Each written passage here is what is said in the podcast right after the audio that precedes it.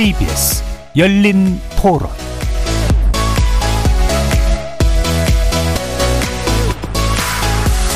안녕하십니까. KBS 열린 토론 정준희입니다. 너무 오만하고 우리나라 대통령과 또 우리나라의 주권에 대해서 자기가 뭔데 그렇게 함부로 그렇게 얘기를 해요. 중국과의 관계는 좀 좋진 않지만 그래도 우리나라 입장에서는 표명을 해야 되는 부분이라고 봐요. 지나치게 발언한 거에 대해서 정정을 할 필요가 있고 사과를 해도 무방하지 않을까 그분이 그 발언을 한 거에 대해서. 문제가 됐으면 중국 쪽에서도 뭔가가 그거에는 합당한 조치를 해줘야 되는데 지금 기사라는 것들이 보면 합당한 조치는 안 하고 그쪽에 옹호 했다 이러더라고요. 그건 좀 잘못됐다고 생각합니다. 예전 간섭 많이 한 거죠. 표현이 좀 적절치 않았죠. 상황 판단을 유연하게 해야지. 그 사람들이 알아는 듣되 그 표현이 상대방을 화나지 않게 그렇게 할 수 있잖아. 거리에서 만나본 시민들의 목소리 어떻게 들으셨습니까? 미국이 승리할 것이고 중국이 패배할 거라고 베팅하고 있는데 이는 잘못된 판단이고 단언할 수 있는 건 나중에 반드시 후회할 것이다. 싱하이밍 주한 중국 대사의 베팅 발언 논란 거센데요. 여야의 정치적 대치가 특정 국가와의 외교 현안에까지 확대되고 있는 양상이죠. 우리 외교부가 싱 대사를 초치해 강력 항의하고 싱 대사에 대한 후속 조치를 요구했지만 중국 외교부는 사실상 우리 정부의 요구를 거부한 상태입니다. 싱 대사의 발언으로 한중 관계가 또 픽업되는 상황, 우리 정부는 어떻게 대응해야 될까요? 잠시 후 세 분의 전문가 모시고 중국이 강경한 외교 노선을 펼치는 배경 짚어보고 깊어진 한중 외교 갈등은 어떻게 풀어가야 할지 해법 모색해보는 시간 갖겠습니다. KBS 열린 토론 지금부터 출발합니다. 살아 있습니다. 토론이 살아 있습니다. 살아있는 토론, KBS 열린 토론. 토론은 라디오가 진짜입니다. 진짜 토론, KBS 열린 토론. 오늘 토론 함께 해주실 세 분의 전문가 소개해 드리겠습니다. 왕선택 한평정책연구소 글로벌 외교센터장 나오셨습니다. 네, 안녕하세요. 전가림 호서대 교양학부 교수 자리하셨습니다. 네, 안녕하세요. 정재흥 세종연구소 중국연구센터장 함께 하셨습니다. 네, 안녕하세요. 문자로 참여하실 분은 샵 9730으로 의견 남겨주십시오. 단문은 50원, 장문은 100원의 정보 용료가 붙습니다. KBS 모바일 콩과 유튜브를 통해서도 무료로 참여하실 수 있습니다. KBS 일라드의 모든 프로그램은 유튜브를 통해서도 함께 하실 수 있습니다. 여러분의 많은 관심과 참여 부탁드리겠습니다. 자, 최근 싱하이밍 주한 중국 대사가 이제 이재명 어 민주당 대표와 접견하는 자리에서 했던 발언이 어 국내 정치에 굉장히 큰 파장을 미치고 있는데요. 이게 또 이제 언론의 관심이 모인 자리에서 이제 내놓은 발언이기 때문에 상당히 이제 의도적인 측면이 또 있어 보이기도 해서 전반적으로 어떤 맥락에서 파악하고 계신지 왕성택 센터장님부터 먼저 의견 듣겠습니다. 아, 네. 어, 한국 정부의 중국 관련 정책이 이제 지난해 윤석열 정부 출범을 계기로 해서 이제 변경이 좀 됐죠. 네.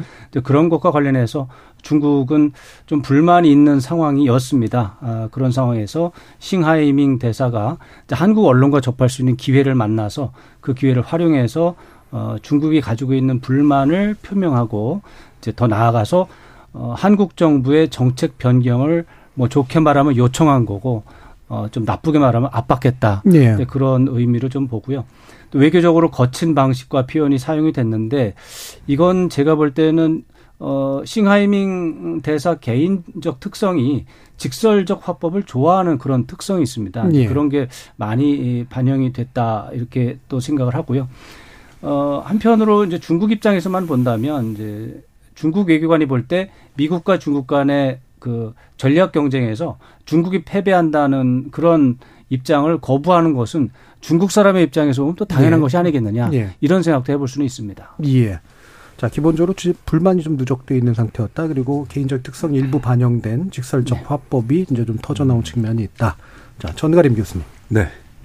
뭐 싱하이밍 개인의 생각일 수도 있겠지만 저 개인적으로는 정부의 훈령이 있을 것이다라고 음. 봅니다. 왜냐하면은 외교관은 단순하게 우리가 생각하는 사적인 어떤 활동을 하는 그런 주체가 아니거든요. 음.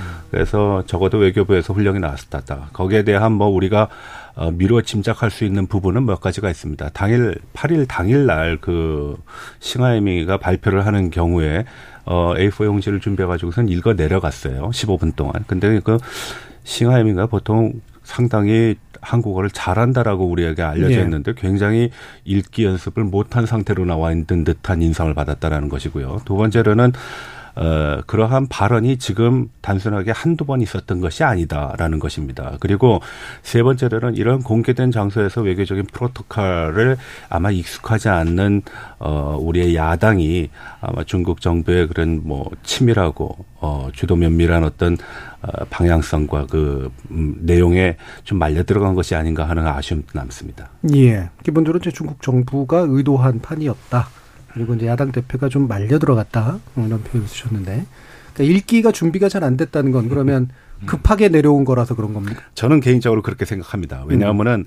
어, 일반적으로 이런 모임을 해가지고선 조종을 하게 되거든요. 뭐몇분 동안 발표를 하고 몇 분 동안 어떤 내용이 얘기를 나눌 거고 의제가 있을 것이고요. 그리고 방향하는 지향점이 있을 텐데 어, 원래의 의도에 의하면은 후쿠시마 원전 오염수에 대한 방류에 공동 대처하는 그런 맥락에서 두 모임이 진행된 것입니다. 네. 근데 어, 사실 그 내용보다는 어, 한국의 대외적인 외교 관계, 특히 어 이러한 발언이 바로 한 달여 전에 있었던 어 중국의 그 국장급 인사의 방한 과정에서의 내용을 재현하는 듯한 인상을 지울 수가 없었다라는 거죠.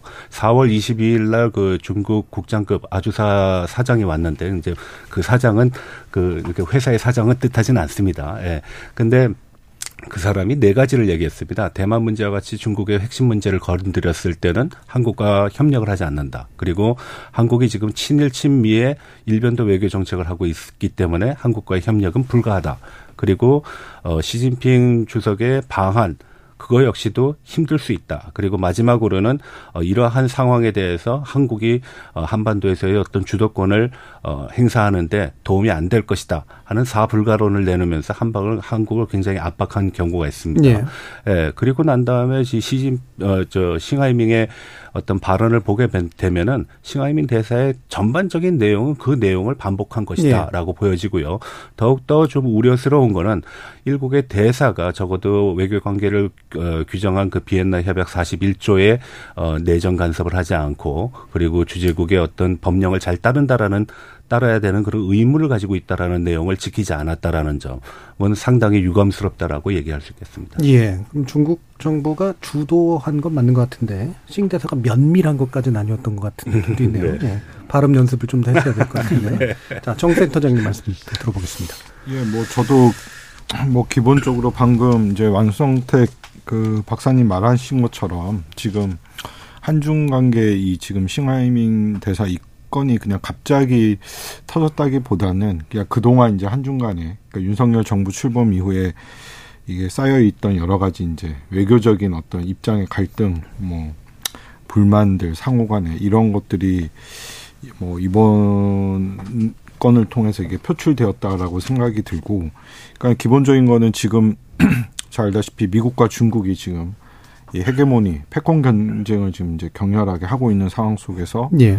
이제 우리 윤석열 정부 출범 이후에 이제 지금 정책이 많이 바뀌지 않았습니까? 과거 정부와 비교했을 때는 이제 미국이나 대미 대일 이제 외교 그리고 인도 태평양 전략이라든지 가치 외교 이런 것들이 이제 중국이 지금 이 봤을 때랑은 좀 다른 포지션을 취하고 있어서 아마 이제 그러한 것들에 대한 좀 중국의 좀 어떻게 보면 그동안 이제 좀 불만. 근데 거기에 최근에 이제 그 대만 관련된 이슈들. 그러니까 지금 중국이 특히 대만 이슈에 되게 민감한 상황 속에서 이제 그런 게 있다 보니까 이제 이러한 것들이 복합적으로 좀 작용을 하면서 이번에 이런 것들이 좀 나왔는데 아무래도 이제 뭐 당연히 이제 표현은 조금 아까 그 일부 시민이 얘기한 것처럼 표현 면에서는 조금 이게 좀 다른 표현을 했, 이제 신 대사님이 그렇게 표현을 하면 좋았을 텐데 어쨌든 그렇지만 어쨌든 좀 약간 이런 서로 간에 이제 대외 전략적인 그런 좀 차이가 좀 지금 이번 사건이 좀 있는 것 같지 않나요? 예. 네, 제가 뭐 한 가지 보충 설명을 드리면 대만 문제를 지금 언급하셨는데 음. 대만 문제에 대한 이해에 대해서 음. 조금 뭐 청취자들의 이해를 돕기 위해서 음. 제가 몇 가지 보충 설명을 드리도록 하겠습니다.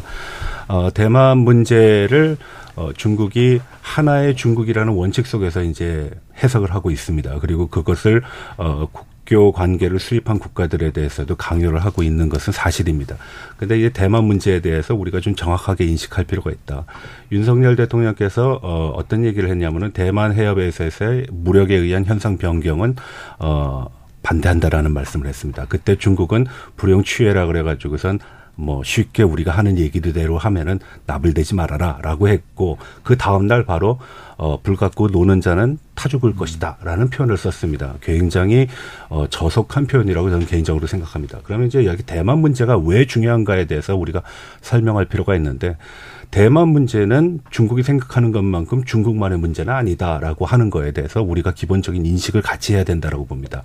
왜냐하면은 대만 해협에 1년에 다니는 비행기가 약 150만 회 정도 되고요. 항, 어, 선박은 한 50만 척 정도가 오갑니다.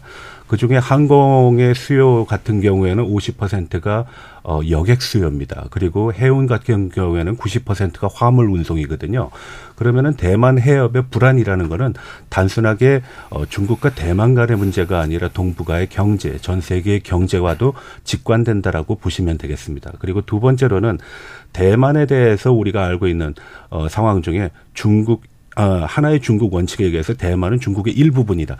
대만은 지금까지 중국에 복속된 경우가 한 번도 없습니다. 1949년도에 예. 중화인민국이 건국이 됐고 어 국민당 정부는 1920년 예, 10년도에 됐으니까요. 예. 예. 그리고 마지막으로 한 가지 말씀드리면은 하나의 중국 원칙과 하나의 중국 외교는 어, 대만 외교는 달리해야 된다라고 봅니다. 유엔에서도 그걸 인정하고 있기 때문에 대만을 중국의 일부분이라고 예, 얘기해서 대표성은 중국에게 주지만 대만을 중국의 복속 국가라고 보지 않는 이유도 바로 거기 있습니다. 예, 보완 설명을 해주셨는데 갑자기 쟁점이 그쪽으로 튈 음. 수가 있어서요. 음. 일단 보완 설명 정도로 듣도록 하고요. 어, 지금 왕성태 센터장님께 그럼 다시 좀 여쭙고 싶은 게 네. 이게 뭐 외교 관계에서 어느 일방이 어느 일방에게만 일방적으로 잘못하는 경우나 잘하는 경우는 사실 별로 없고 관계적인 거니까 이게 서로 상승 효과 같은 게 좀 나오는 거잖아요. 맞습니다. 잘잘못을 좀 이렇게 따지기는 게 좀 그런 면은 좀 불필요할 수도 있는데 그럼에도 불구하고 이게 애초에 시초가 뭐냐 결국은 네. 어디서 시작돼서 이와 같은 전 식으로까지 오게 된 것이냐에 대한 궁금증을 좀 풀어주시면 어떻을까? 아, 그건 참 쉽지 않은 문제고 네. 논쟁적인 네. 문제라고 볼 수가 있는데 중국 측의 흐름을 본다면 아마도 어, 윤석열 정부 출범 당시에 윤석열 대통령 후보 또는 대통령의 중국 관련 발언이 좀 강하지 않나 이런 식으로 해서 아마 불만을 잠재적으로 가지고 있었던 것 같고요. 네. 그러나 그 정부 출범 이후에 구체적으로 한중이 어, 충돌한 적은 없었습니다. 음. 그랬다가 올해 4월에 이제 윤석열 대통령이 로이터 통신과의 에, 이제 인터뷰에서 대만 문제를 거론하면서 지금 전가림 교수님 잘 설명하셨는데 음. 힘에 의한 현상 변경에 대해서 반대한다라는 문구를 넣은 것이죠. 네. 바로 이 문구가 문제였던 것이죠. 이 문구는 미국이나 일본이 중국을 어, 굉장히 강하게 압박을 하고 공격을 할 때 전형적으로 사용하는 문구라서 네. 그 앞에 주어에 중국이라고 하는 문, 표현은 없지만 그것이 이제 중국이라고 하는 아, 표현이 들어간 걸로 될수 네. 있는 문장이에요.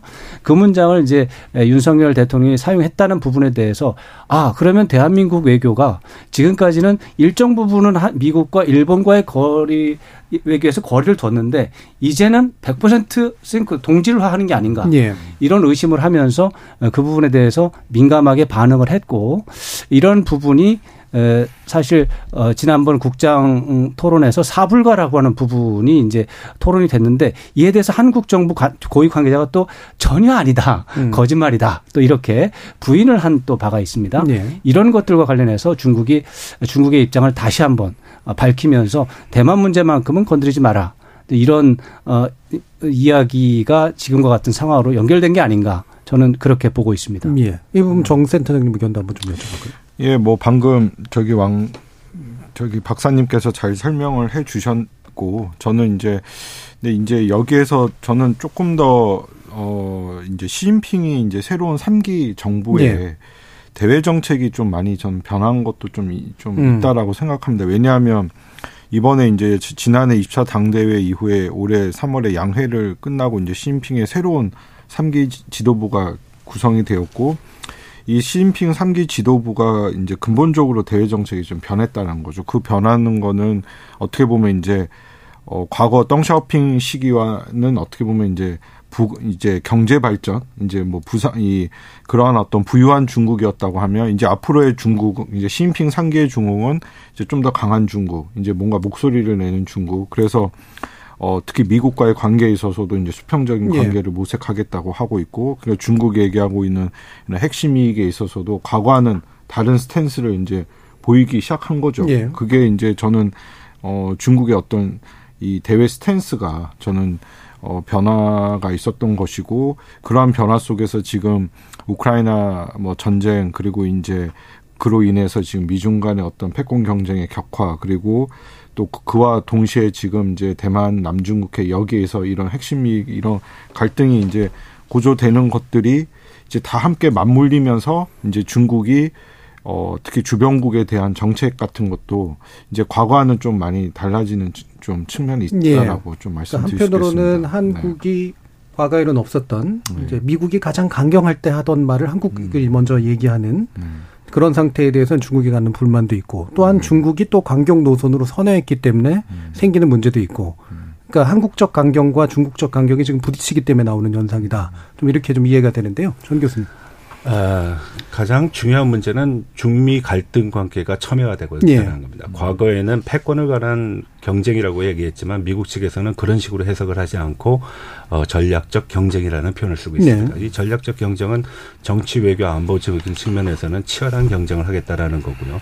경제적인 측면에서는 경쟁과 그리고 협력을 동시에 할 수 있다라는 것을 뜻합니다. 아, 근데 이제 문제는 어, 우리가 몇 년 전까지만 해도 한미 동맹 그리고 미일 동맹 그리고 한미 일 삼각 관계가 어, 그다지 공고하고 긴밀하다라고 얘기하기는 조금 힘든 부분이 있었습니다. 물론 그 당시에는 뭐 한중 관계가 좋았다라고 평가하시는 분들도 계시, 계십니다.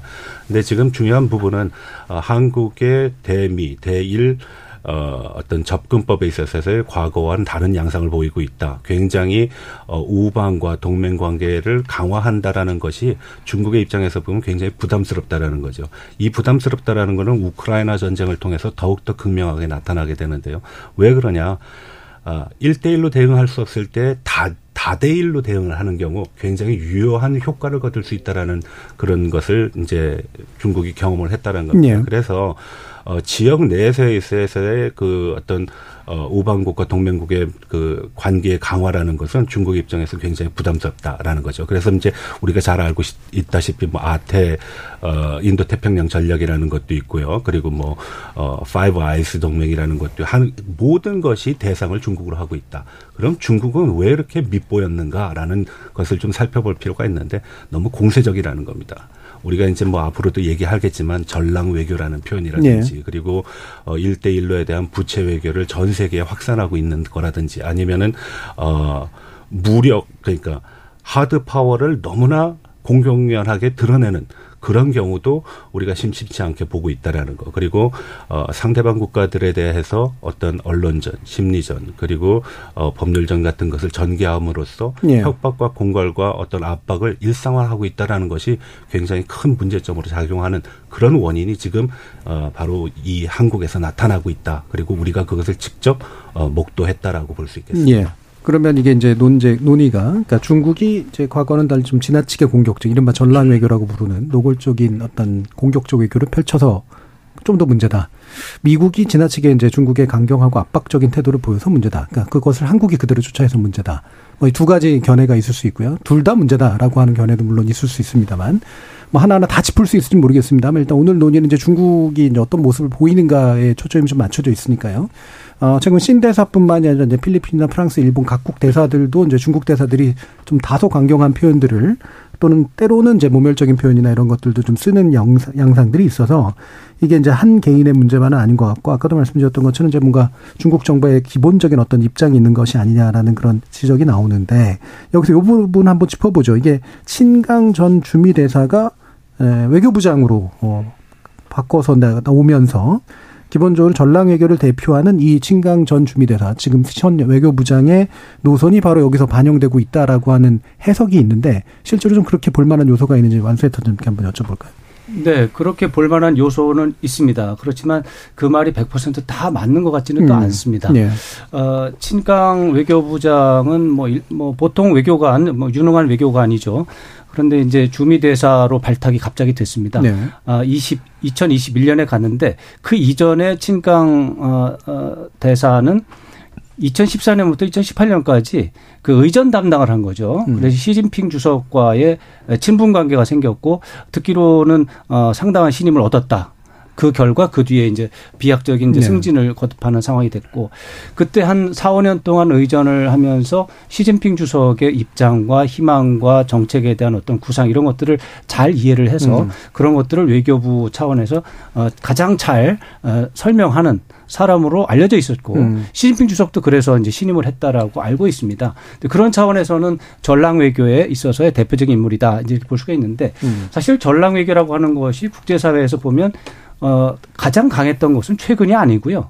2019년, 18년, 19년서부터 시작을 해가지고 지난해 한 어, 여름까지 해서 일단 큰 물이 지나갔습니다. 예. 어, 전랑외교라고 하는 게 스웨덴 어, 주재 대사라든가 또 특히 프랑스 주재 대사 이런 분들이 주기적으로 아주 강력한 받아들이기 어려운 강경한 표현들을 사용해가면서 했고 뭐 파푸아 뉴기니라든가 이런 데서 뭐 폭력적인 상황도 나타났거든요. 음. 이런 것들이 이제 전랑 외교라고 하고 또 친강 대변인도 있지만 저 자올리지엔 예. 대변인 그분이 이제 표현이 또 굉장히 공격적으로 하시고 이제 이런 부분들이 전랑 외교의 큰 물결이었는데 지난해 10월에 20차 공산당 대회를 거치면서 어, 중국의 전반적인 정책 기조도 어느 정도 재조정에 들어갔고 외교 정책도 재조정에 들어갔습니다. 예. 그런 차원에서 물론 올해 필리핀 대사도 가격 발언이 있었고 일본도 가격 발언이 있었습니다. 음. 그러나 어, 우리가 2019년 20년에 목도하던 전 세계가 걱정하던 전랑 외교와는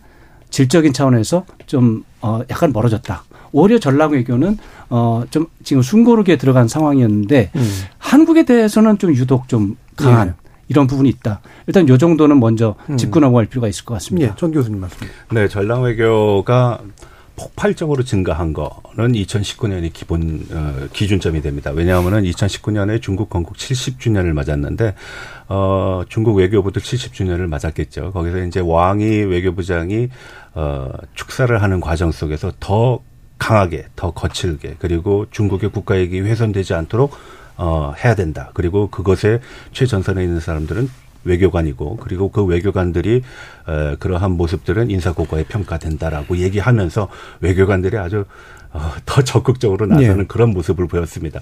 저는 전랑 외교가 뭐 수면 아래로 내려갔을 뿐이지 전랑 외교가 사라진 거라고 보지는 않습니다. 음. 다만 지금과 같은 상황에서 왜 하필이면 한국이냐라는 측면에서 보게 되면은 한국이 중국이 얘기하는 가장 극단적인 중국의 국가 이익, 핵심 이익이라고 하는 거하고 면을 같이 하고 있습니다. 네, 네. 일단 국경에서도 면을 같이 하고 있고요. 그리고 일도련, 이도련이라는 중국의 전략적인 공간에서도 아주 핵심적인 역할을 할 수 있고 또 주한 미군 미군도 있고 예. 그리고 어, 주한 미군 뒤에는 또 일본이라는 미일 동맹이 있고 그 미일 동맹이 있는 일본 지역에는 유엔세 후방 기지도 있습니다.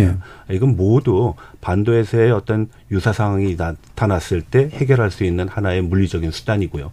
이 물리적인 수단은 단순하게 한반도에만 국한되지 않고 대만 해협에서도 투사될 수 있기 때문에 중국이 그렇게 그렇게 어, 강력하게 그리고 거칠게 나오는 것이라고 봅니다. 예, 전랑 외교가 이제 잦아들었지만 이제 없어진 건 아니다. 특히 이제 한국의 최근 기조 변화나 이제 그전 아, 국제 정세의 변화로 인해서 한국이 바로 전면에서 이 전랑 외교의 좀 강한 면을 이제 맛볼 수밖에 없는 요건에 있다. 어, 이 부분 정재용 센터장님 한번 더 말씀 주실까요?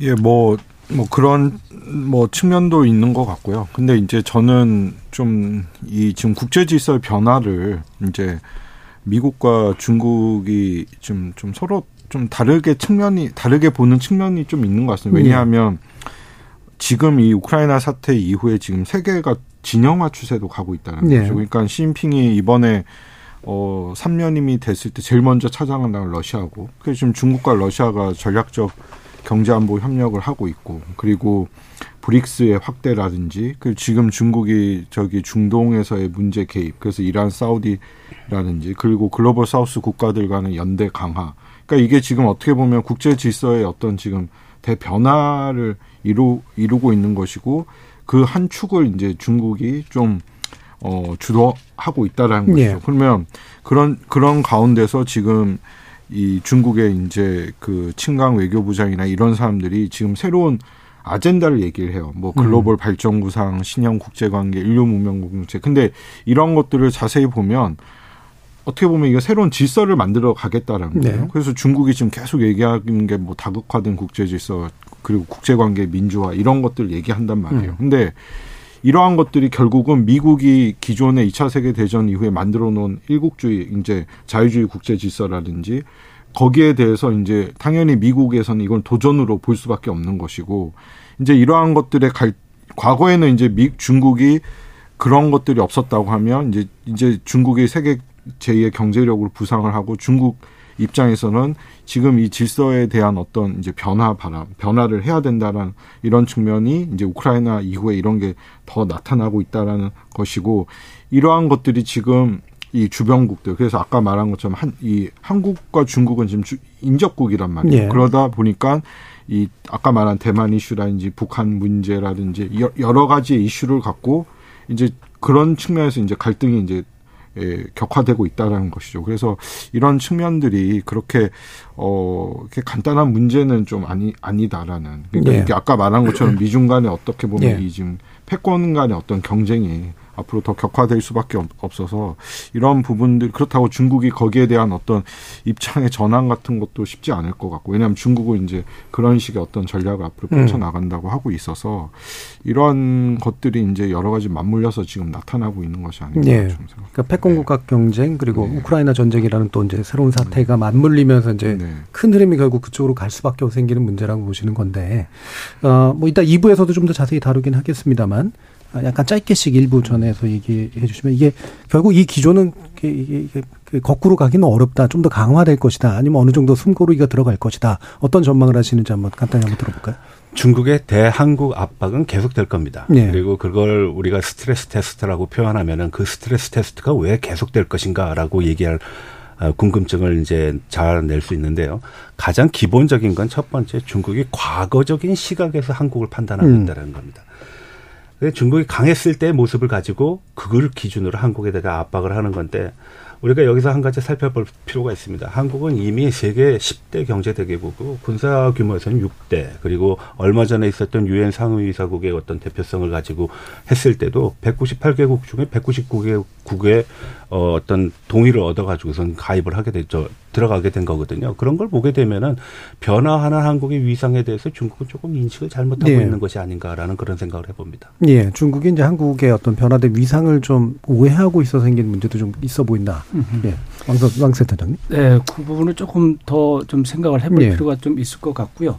어, 전체적인 국제 질서 속에서 이제 중국과 중국의 한국에 대한 정책을 좀 보고 싶은데 저는 미중 간에 이제 경쟁이 벌어지고 있는데 이것이 이제 한중 간에 부담을 가져오는 원인이 구조적인 원인이 있다라는 거는 뭐 명확합니다. 네.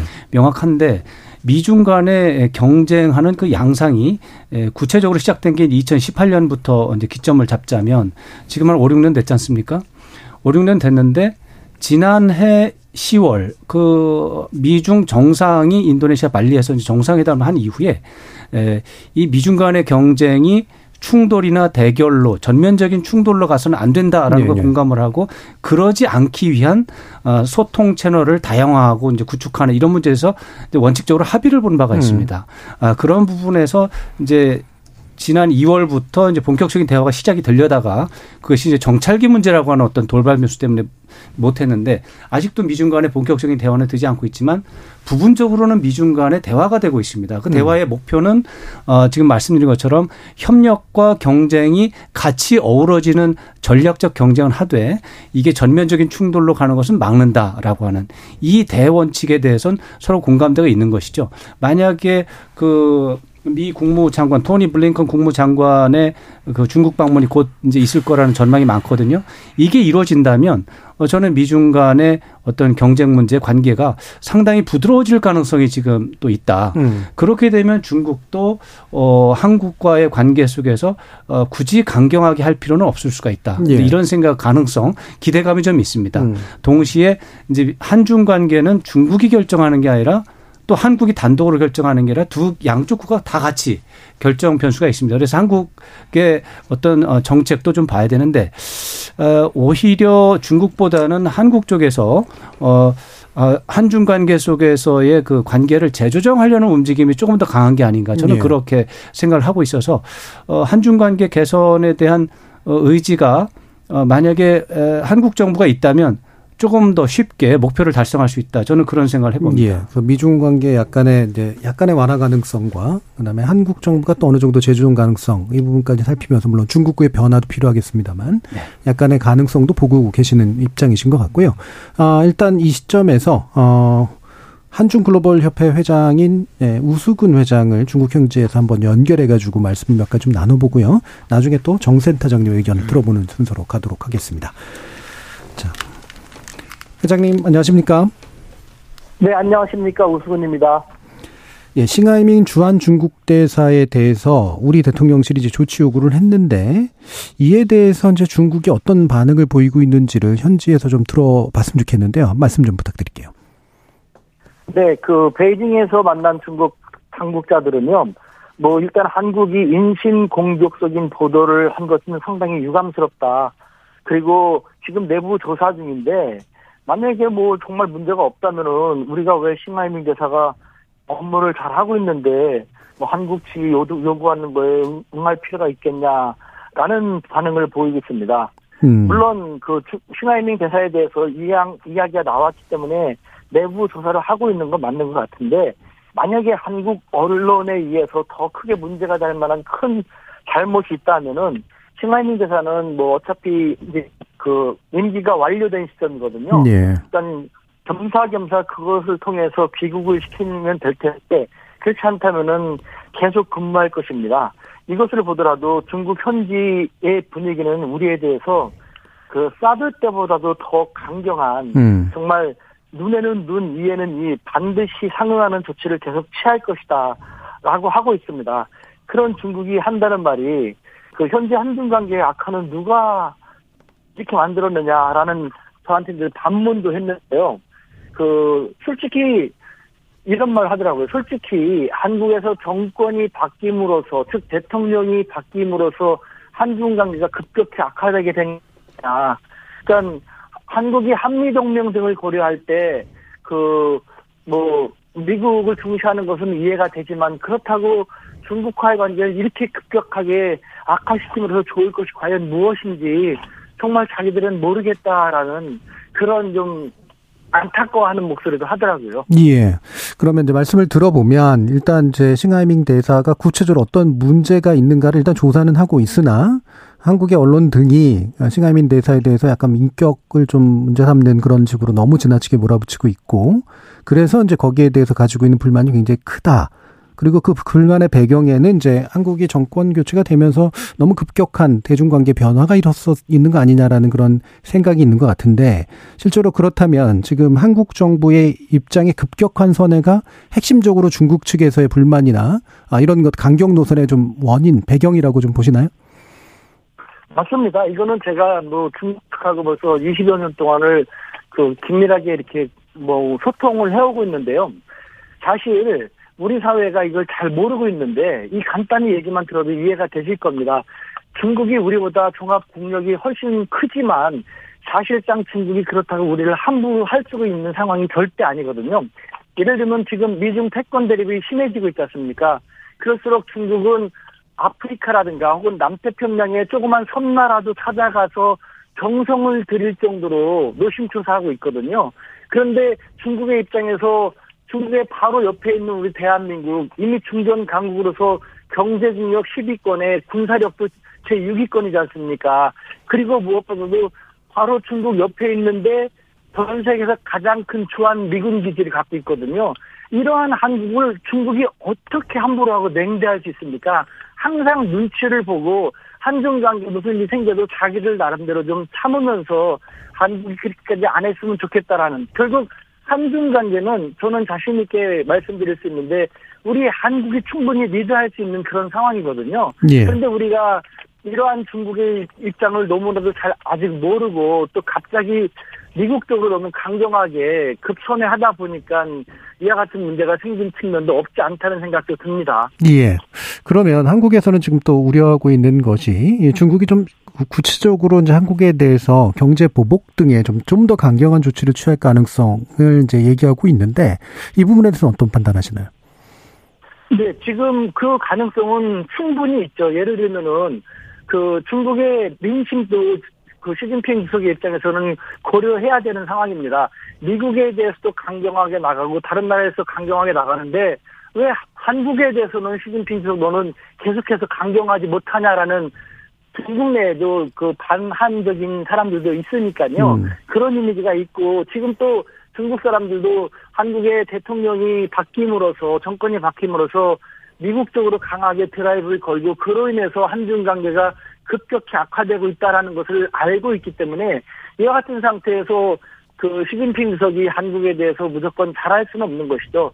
한국이 따라서 중국에 대해서 그만큼 힘들게 하면 할수록 중국도 반드시 그에 상응하는 조치를 취하지 않으면 안 되는 하지만 사실은 중국은 그렇게 하고 싶지 않고 그렇게 하면 또 오히려 걱정이 되는 그런 딜레마의 상황에 빠져 있는 것이죠. 예, 좀 양면적이다. 근데 뭐 우리가 우리 쪽이 좀 더 이제 좀 다시 바뀌면 좀 더 잘 될 가능성이 있는데 현재와 같은 기조가 유지된다면 중국은 좀 더 강력한 조치를 취할 수도 있는 굉장히 다른 길이 아마 열려 있는 것으로 보시는 것 같은데요.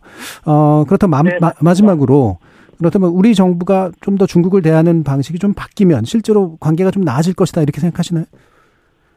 맞습니다. 정말 맞습니다. 금방 말씀드린 것처럼 중국은 지금 태권 대립 국면에서 지구상의 저쪽 어디 조그만 나라라도 섬나라라도 아프리카의 조그만 나라라도 찾아가고 정성을 들이지 않으면 안 되는 그런 모습을 보여주는데 언방생신 중전 강국인 우리 대한민국 아까도 말씀드렸지만 무엇보다도 주한 미군 기지를 저렇게 많이 갖고 있는 그, 그 우리 대한민국을 절대 함부로 할 수 없는 그런 상황이거든요. 예. 겉으로만 바라보면 우리보다 훨씬 크기 때문에 우리가 그것 때문에 너무 지레 그 생각을 잘못하고 있는데 우리가 중국에 대해서 미국을 소중히 하면서도 중국에 대해서도 어느 정도 그 관계를 좀 개선하려는 모습을 보이면요.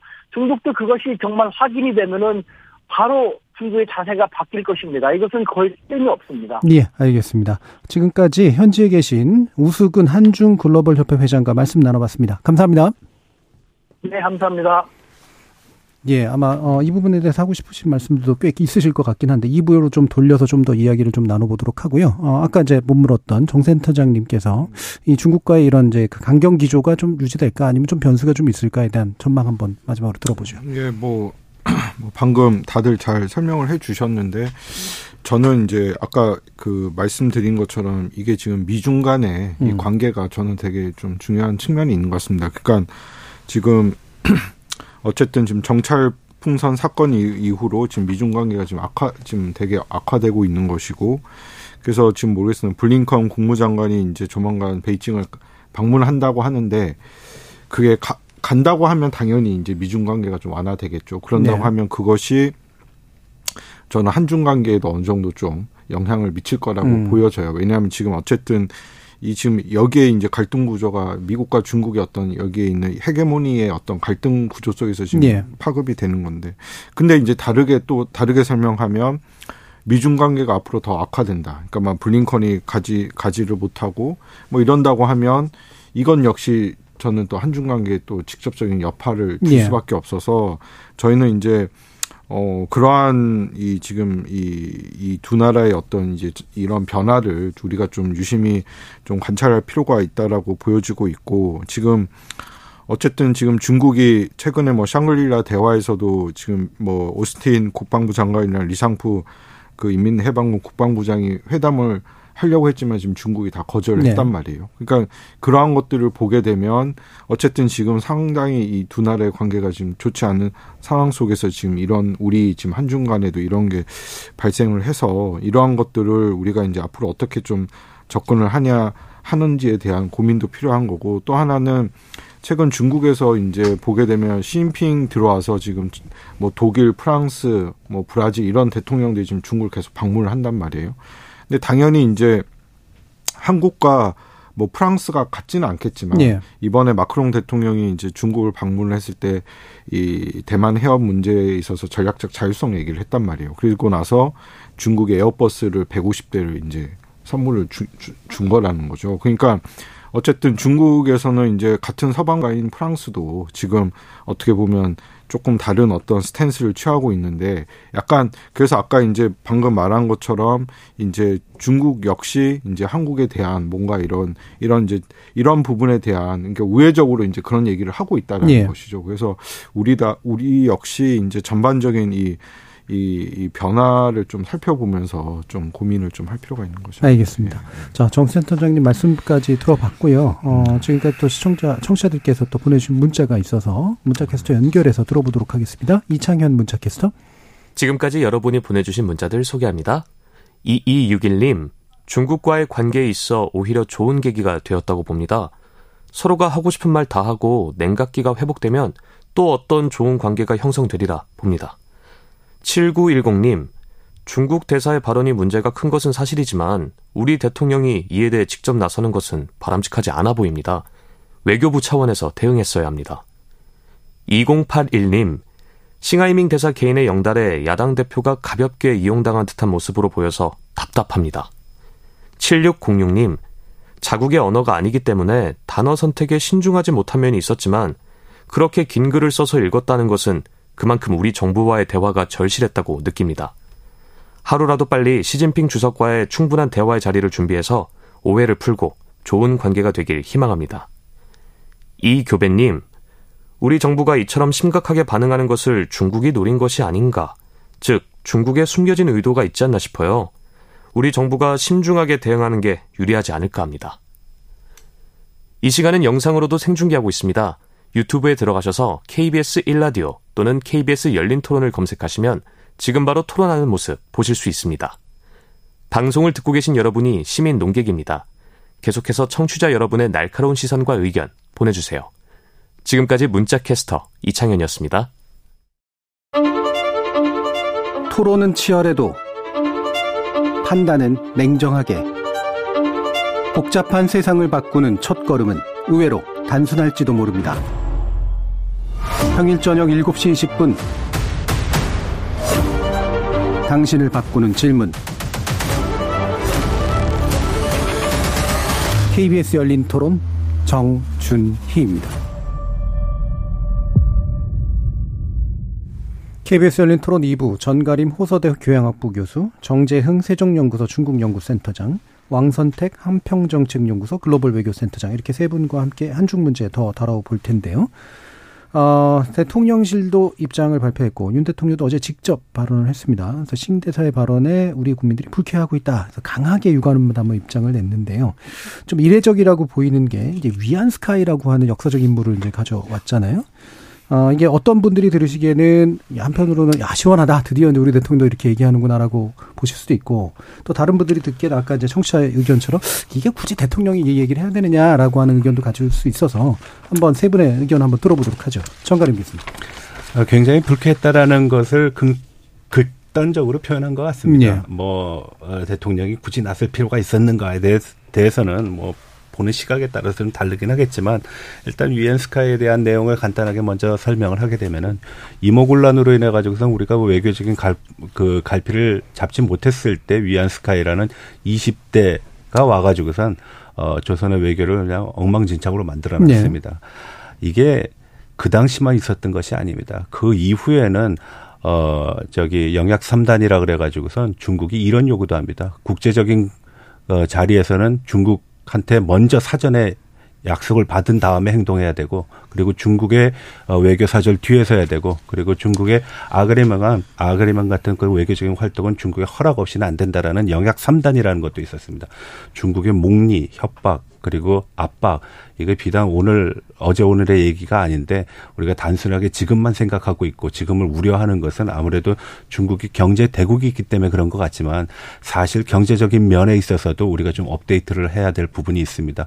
과거와 같이 중국이 우리에서 최대 무역국도 아니고 그리고 중국에 수출하는 우리나라의 위상도 10%에서 6%로 떨어져 있는데 이제는 중국 스스로가 우리를 대체하는 수준에 왔기 때문에 어 경제적인 이득을 통해서 우리가 가치 그리고 어떤 존엄 그리고 보편적인 어떤 내용을 가지고 규범적인 내용을 부정하면서까지 이런 외교를 할 수 있을까? 아 그리고 또 우리가 추구하고 있는 외교 정책에 대해서 어, 제 3국이 왈가불거하는 거는 그건 합당하지 않은 행사라고 봅니다. 지금 우리 오늘의 어떤 그 논의의 핵심도 어, 싱하이밍 대사의 발언이 가지고 있는 문제 그리고 중국 외교는 왜 한국을 이렇게 볼까라는 거에 대해 있어야지 우리 스스로의 문제로부터 찾는다라는 것은 다소 소극적이고 그리고 저자세적인 입장이 아닌가라고 생각을 해봅니다. 예, 왕 센터장님 말씀 주시죠. 네, 윤 대통령께서 뭐 그렇게 말씀하신 것은 뭐 국민의 어떤 불쾌한 마음을 표현한 거라고 봅니다. 누구래도 예. 불쾌한 것은 굉장히 자연스럽고 또 한국 대통령이 중국 쪽의 어떤 말에 대해서 주눅이 안 들고 당당하게 혼내주는 모습 이런 쪽으로 본다면 이해가 가는 측면도 있습니다. 그런데 외교적으로 본다면 좀 형식적으로 아 이건 과잉 대응이 아닌가. 왜냐 한국 주재 대사라고 하는 것은 중국 외교부의 뭐 국장급도 아닙니다. 예. 어, 사실 그렇죠. 중국 외, 중국의 또 외교부는 음. 국 기관별의 권력 서열로 보면 한참 아래 있어요. 그 저그 뭐 기본적으로 당이 중심을 잡고 네. 있고 당 안에서도 또 소조가 있어서 또당 위에 당이 또 있고 그랬을 때 외교부라고 하는 것은 외교 주한 음, 중국 대사의 위치라고 하는 건 한국 대통령과는 하늘과 땅 차이인 거죠. 네. 어, 한국 대통령이 나설 문제가 아닙니다. 이것은. 음. 에, 그리고 위안스카이 같은 문제도 뭐 과거에 우리가 이런 불쾌한 역사가 있는 건 사실인데 지금 이 이것과 연동시켜서 말하기에는 좀 어려운 부분이 있고 어 그리고 어, 결국에는 한중 관리를 궁극적으로 잘 관리하는 것은 어, 한국의 윤석열 대통령과 중국의 시진핑 주석 이 두 분이 에, 잘 관리하는 게 두 분의 책임이 가장 큽니다. 음. 그 윤석열 대통령도 한중 관계를 잘 관리해야 된다라는 측면에서 어, 책임을 좀 생각하신다면 어, 중국 대사의 외교 결례 논쟁에 참여하는 것은 제가 볼 때는 좀 아닌 것 같다 이런 생각이 예. 듭니다. 네, 정 센터장. 예, 뭐 저도 뭐 방금 이제 왕 박사님이 뭐 잘 뭐 또 얘기를 해 주셨는데 이게 아까 말씀드린 것처럼 제가 요새 이제 한중 관계를 살펴보면서 제일 걱정되는 게 이 한국과 중국의 이 정치 이념 가치관 사회제도가 너무 상이하다는 거예요. 그러니까 네. 뭐 어떤 면에서 만약에 중국과 한국이 특히 이런 부분이 유사하다고 하면 이런 갈등이 뭐 다르게 또 어떻게 나올 수 있겠지만 어떻게 보면 이 서로 다른 가치관과 제도를 가진 이 국가다 보니까 아까 말씀드린 것처럼 이, 이 어떤 문제를 바라보는 좀 서로 간의 시각 같은 것도 서로 다를 수밖에 없거든요. 그, 그런 거에 대해서 우리가 기본적으로 좀 이해가 있을 필요가 있는 것이고 저는 또 지금 개인적으로는 좀 걱정되는 거는 아까 말한 그 이제 우수근 그 박사님이 얘기하는 것처럼 한국 내 요새 반중 정서가 있다 반중 정서가 높지만 중국도 지금 반항 감정이 높거든요. 예.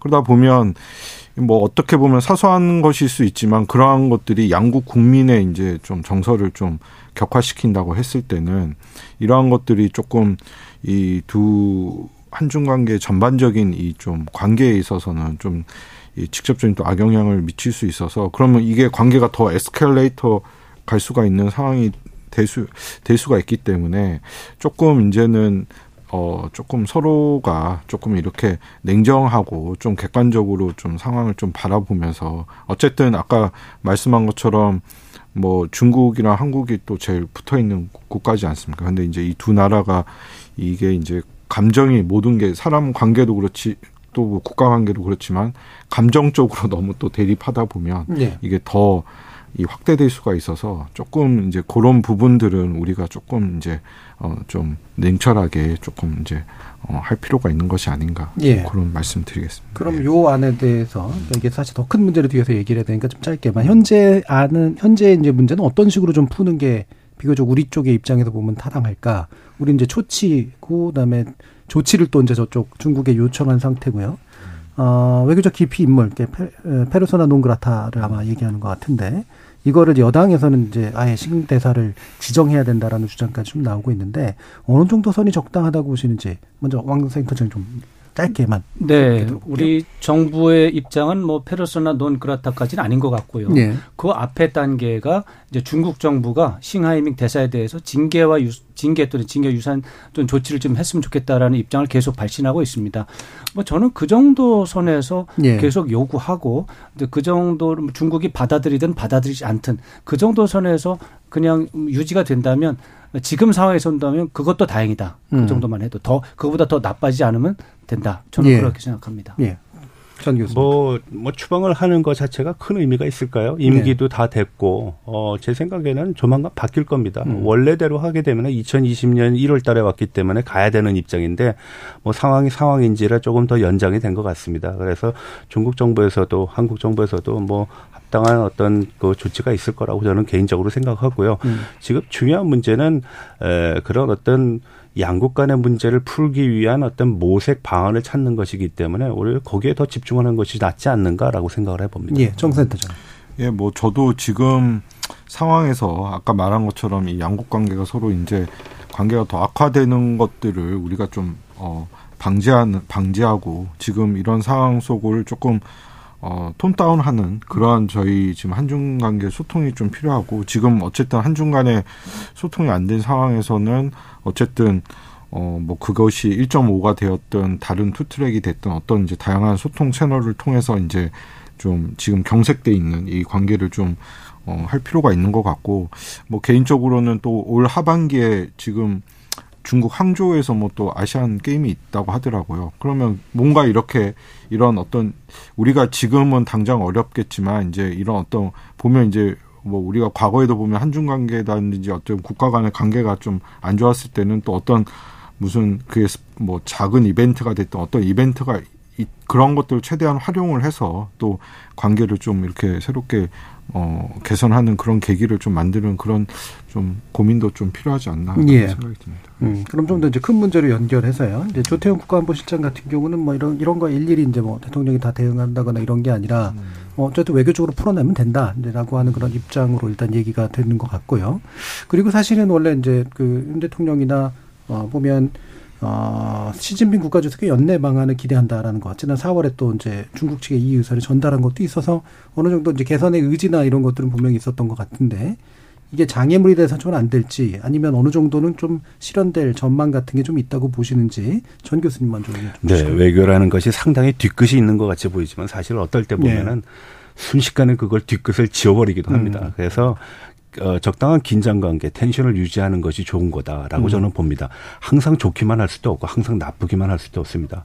뭐 예를 들어서 중일 관계가 안 좋았을 때 얼어붙었다. 뭐 얼음 에다가 비유를 했는데 또 한때 지나고 나서 관계가 좋아지니까 얼음이 녹아버렸다라고 표현한 적도 있거든요. 네. 그래서 외교 관계에 있어서의 접촉면은 분명히 계속 유지가 될 것이다. 그리고 해결 방안도 어, 상당히 합리적이고 이성적인 측면에서 모색을 할 수 있다라고 저는 뭐 긍정적으로 봅니다. 다만 여기서 우리가 이제 조금 좀 살펴봐야 될 것은 중국의 이러한 공세적이고 압박 이 압박의 강도가 너무 강하다라는 것은 어, 중국 외교에 대해서는 그다지 뭐 좋은 것으로 평가할 수 없다. 네. 앞서 우 회장님께서 말씀하신 것처럼 아, 남태평양에 있는 소국까지 찾아가 가지고선 네. 할 정도의 외교는 왜 우리나라에다가 음. 하지 않는가? 그리고 왜 사, 매번 잘못은 우리에게부터 찾아야 되는가? 우리가 사드 문제로 인해서 한알령 나왔던 것이 우리의 문제였는가? 그것이 우리만의 문제였는가라는 그들 그런 지각도 우리가 반성을 해볼 어, 한번 생각을 해볼 필요가 있고요. 그리고 중국 측에서도 적어도 한중 관계 개선이 자국의 핵심 이익을 증진시키는데 일조를 할 수 있는 요인이라 그러면은 어, 노력을 해야죠. 이런 식으로 하는 것은 제가 봤을 때 그다지 합당치 않습니다. 음, 그러니까 적당한 긴장감이 어느 정도 외교적 반전을 이루는데도 외로 도움이 될 수가 있다. 정재영 센터장. 예, 뭐 저는 뭐 어쨌든 외교라는 것이 다 주고받는 거지 않습니까? 네. 근데 지금 어쨌든 어, 양국 간의 여러 가지 이제 입장 차이라든지 이런 것들이 있기 때문에 이런 것들을 우리가 얼마만큼 서로 간에 잘 조율을 해 가느냐 저는 그것이 어, 중요한 거고 그런 그런 게 필요하기 때문에 우리가 외교부가 있는 것이고 네. 외교를 한, 하는 것이죠. 그게 아니면 뭐 굳이 저희가 외교를 할 필요가 없는데 그래서 지금 아까 말씀드린 것처럼 향후에 어떤 이 전개되는 질서의 변화, 이제 주변 정세라든지 국제 질서 변화를 우리가 정확히 좀 읽어가면서 이제 어떻게 하든 이 어 뭐 중국도 필요하지만 우리도 서로 간에 어떤 이제 소통을 하면서 이제 양국 관계를 좀 어, 좀 조율시켜 나가는 그런 노력이 좀 필요하다고 저는 보여지고 있고, 어쨌든, 뭐, 당장 지금은 뭐, 이 관계가 지금 뭐, 급냉해서 지금 어렵겠지만, 어쨌든 또 이것이 과거에 우리가 보게 되면 한중 관계, 한일 관계 뭐, 항상 그렇지 않았습니까? 이게 뭐, 좋아할 때도 있었지만, 또, 또, 또 이게 시간이 어느 지나가서 또 다시 이게 회복이 되고 하, 하기 때문에, 우리가 조금 더 이제 좀, 텀을 가, 가지면서 좀 이 이러한 것들을 좀좀 음, 살펴보면서 좀 관계를 좀 뭐 예. 개선하는 그런 노력이 좀 필요하지 않나 예, 생각합니다. 황센터님. 네, 한국과 중국 간의 국교를 재 이제 수립한 것이 이제 1992년이죠. 그렇게 되고서 지금 30년이 좀 넘었는데 음. 그 사이에 뭐 중대 위기가 몇 번 있었습니다. 마늘 파동도 있었고 예. 어, 뭐, 그 동북 공정이 아마 제일 크지 않았을까 음. 싶기도 하고요. 여러 가지가 있었는데, 그 동북 공정 같은 경우가 굉장히 큰 문제였는데, 양국 지도자의 어떤 신뢰 또 어떤 유능한 외교 이런 것들을 통해서 비교적 부드럽게 상황을 끝낸 에, 좋은 에, 케이스라고 볼 수가 있습니다. 근데 사드 파문의 경우는 어, 잘안 된 경우입니다. 네. 충돌을 했는데 외교 협상이나 외교적인 어떤 그런 수단을 통해서 해결이 안 돼서 결국 충돌이 돼서 파국이 된 겁니다. 음. 그때 돌아보면 어 시진핑 주석이 나서서 사드를 반 공개 반대한 게 있습니다. 최고 지도자가 어떤 레드라인을 설정을 해놓으면 예, 예. 외교 협상이 거의 안 됩니다. 음. 그래서 어 이번에 그런 과거 사례를 보면 윤 대통령의 개입은 앞으로는 좀 안 하시면 좋겠고 레드라인을 설정하는 거는 어, 결국 좀 어려움이 좀 있을 거다. 그래서 그것만 아니면 어 이번에도 그 어떤 과거의 그 어, 동북공정 사례와 마찬가지로 전화 위복이 돼서 오히려 그 이 문제를 해결하기 위해서 엄청난 소통 채널이 필요하거든요. 예. 소통의 경험이 필요하고 그러면은 양국 최고 지도자 간에 또 신뢰도 생길 수 있고 그러면은 전화 위복이 될 가능성도 있습니다. 예. 근데 그런 것들을 좀 노려가면 좋겠고 하여튼 그 어, 최고 지도자의 개입은 어, 굉장히 에, 중대한 문제이고 하나 더 말씀드리면 에, 중국이나 한국이나 국내 여론이 결국에는 외교를 발목을 잡는 가장 중요한 요소가 되는데 한국에서는 어, 중국에 대한 비호감이 50%가 넘어갑니다. 음. 호감도가 30%를 넘거나 넘, 못 넘는 상황입니다. 음. 이 정도가 돼 가지고는 어, 한국 정부가 한중 관계를 개선할 수 있는 어떤 뭐 동력. 그런 동력, 동기부여가 안 되는 상황입니다. 이 부분에 대해서는 사드 문제와 관련해서 중국이 책임질 문제도 있습니다. 예.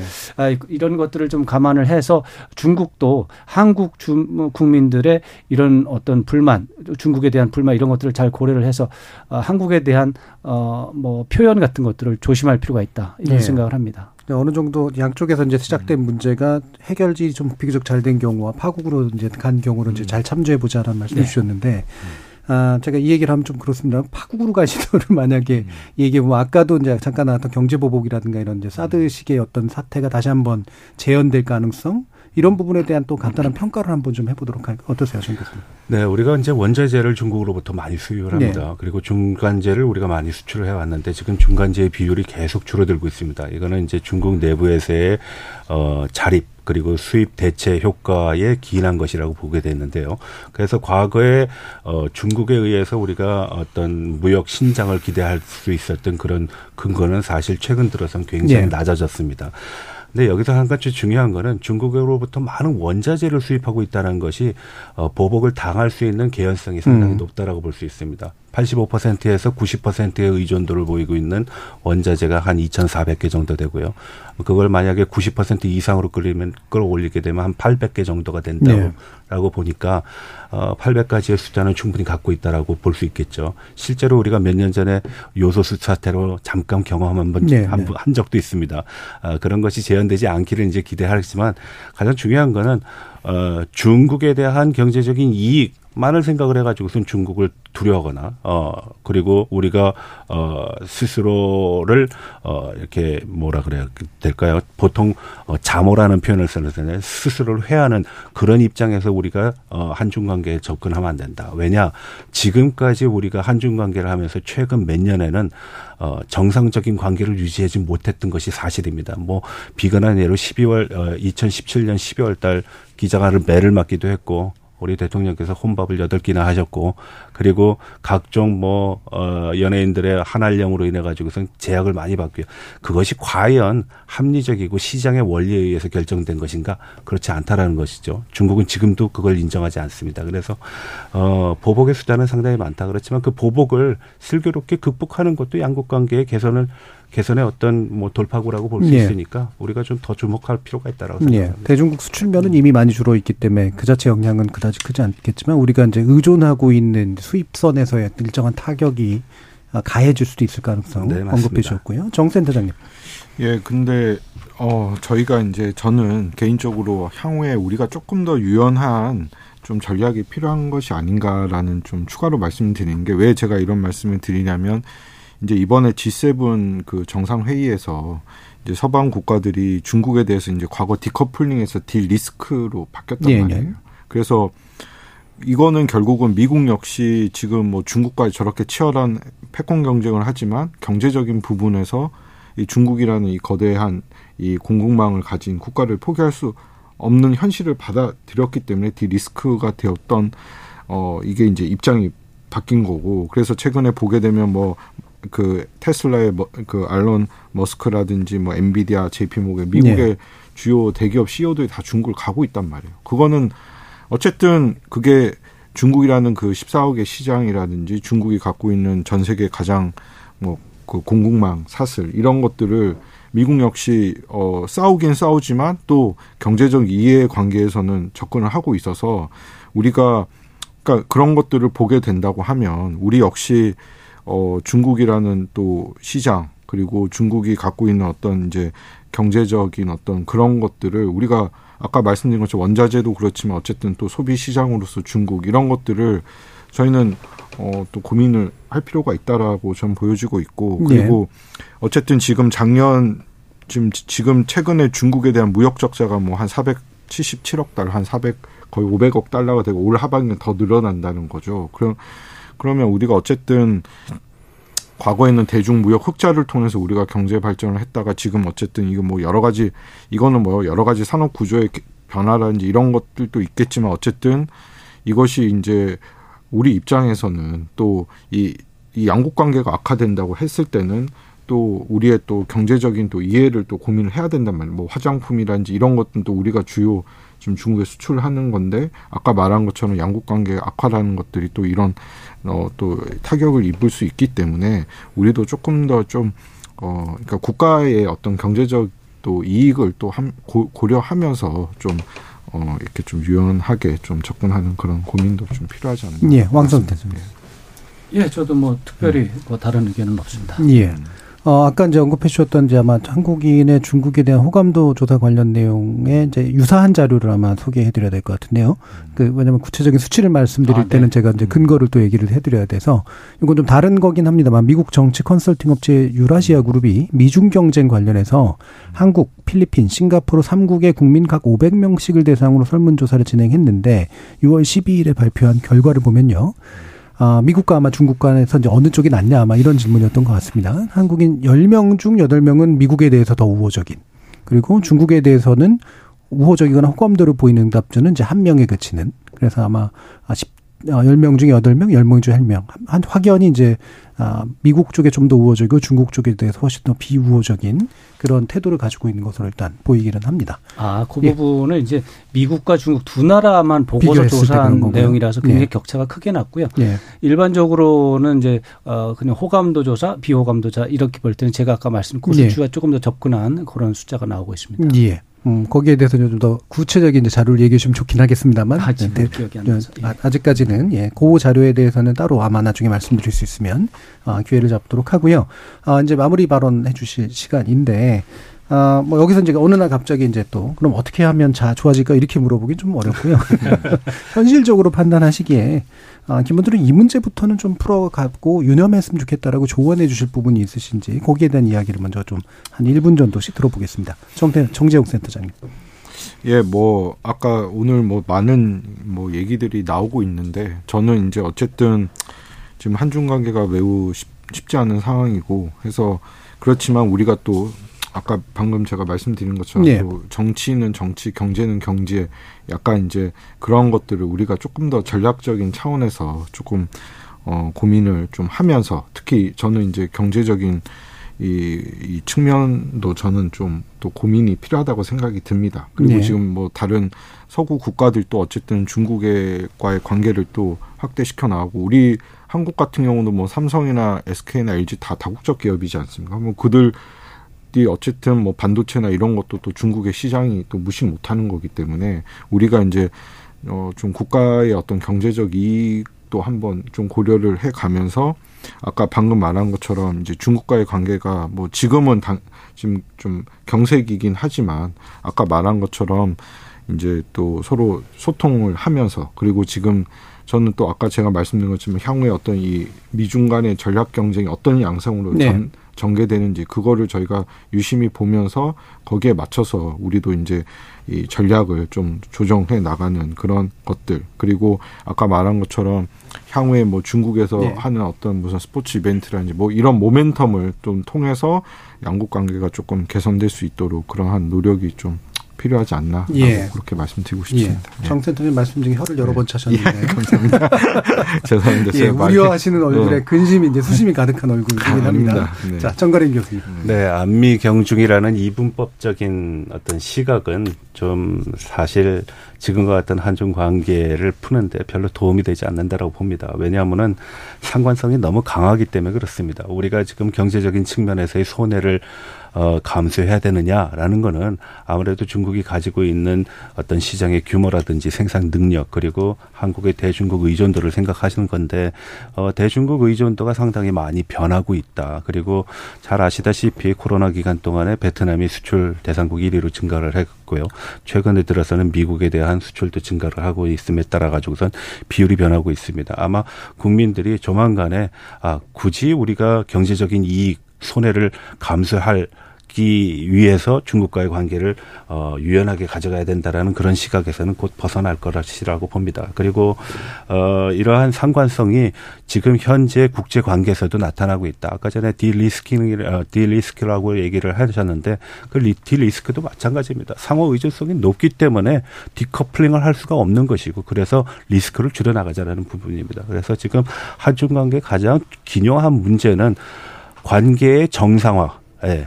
어, 하, 대칭적인 관계, 공정한 관계, 그리고 형평성에 어긋나지 않는 그런 관계를 해야 된다. 예. 중국이 에, 나라가 크다라고 해서 한국을 막대하였어도 안 되고, 그렇고 또 중국의 핵심 이익이 계속 한국으로 확대되는 것도 어, 일방적인 것이라면은 그것을 우리가 용인할 수 없는 것도 일반화돼야 된다라는 측면을 우리가 잊어서는 안 된다고 생각합니다. 예, 왕 센터장님. 아, 네. 어, 지금 전 교수님 말씀 잘 들었는데요. 중국과의 외교 관계, 관계를 잘 관리하는 게 중요하다라는 취지의 말씀 한마디만 좀 드리겠습니다. 음. 경제적인 면에만 집중해서 어, 결정하면 안 된다. 저는 그 부분에 대해서 전적으로 동감합니다. 그런데 경제면이 아니라도 정치 외교적인 측면에서 어 한중 관계를 잘 관리하는 거는 치명적으로 중요합니다. 네. 왜냐하면 우리가 남북 분단이 된 나라고 어 북한의 군사적 위협이라든가 이게 안보 분야에서 가장 큰 문제 중의 하나입니다. 이 문제를 잘 해결하려면 아 북한의 지원 국가라고 볼 수 있는 중국과의 외교 관계는 결정적인 요소에 해당해서 정치 경제 모든 분야에서 우리는 인접 국가고 그래서 한중 관계는 네. 가능할 때 가능한 최고로 잘 관리하는 게 좋고요. 어, 드리고 싶은 말씀은 뭐 간단하게 말씀드리면 외교를 하려면 국내 정치 요소에 너무 많이 좌우되면 안 됩니다. 예, 예. 현실적으로는 어쩔 수가 없다는 건 알, 알지만 국내 정치 요소를 최대한 제거하고 두 번째로 그렇게 하려면은 예. 초당적 협력을 해야 되고 마지막으로 국민과 함께 하자. 알겠습니다. 이렇게 세 가지로 예. 정리하겠습니다. 예, 두 번째도 제가 갑자기 멘붕에 왔습니다만 잘 정리해 주셨습니다. 자, KBS 열린 토론 오늘 순서는 이것으로 모두 마무리하겠습니다. 오늘 함께 해준 세 분, 정재흥 세종연구소 중국연구센터장, 왕선택 한평정책연구소 글로벌 외교센터장, 전가림 호소대 교양학부 교수 세 분 모두 수고하셨습니다. 감사합니다. 고맙습니다. 고맙습니다. 네, 감사합니다. 지금까지 KBS 열린 토론 정준이었습니다.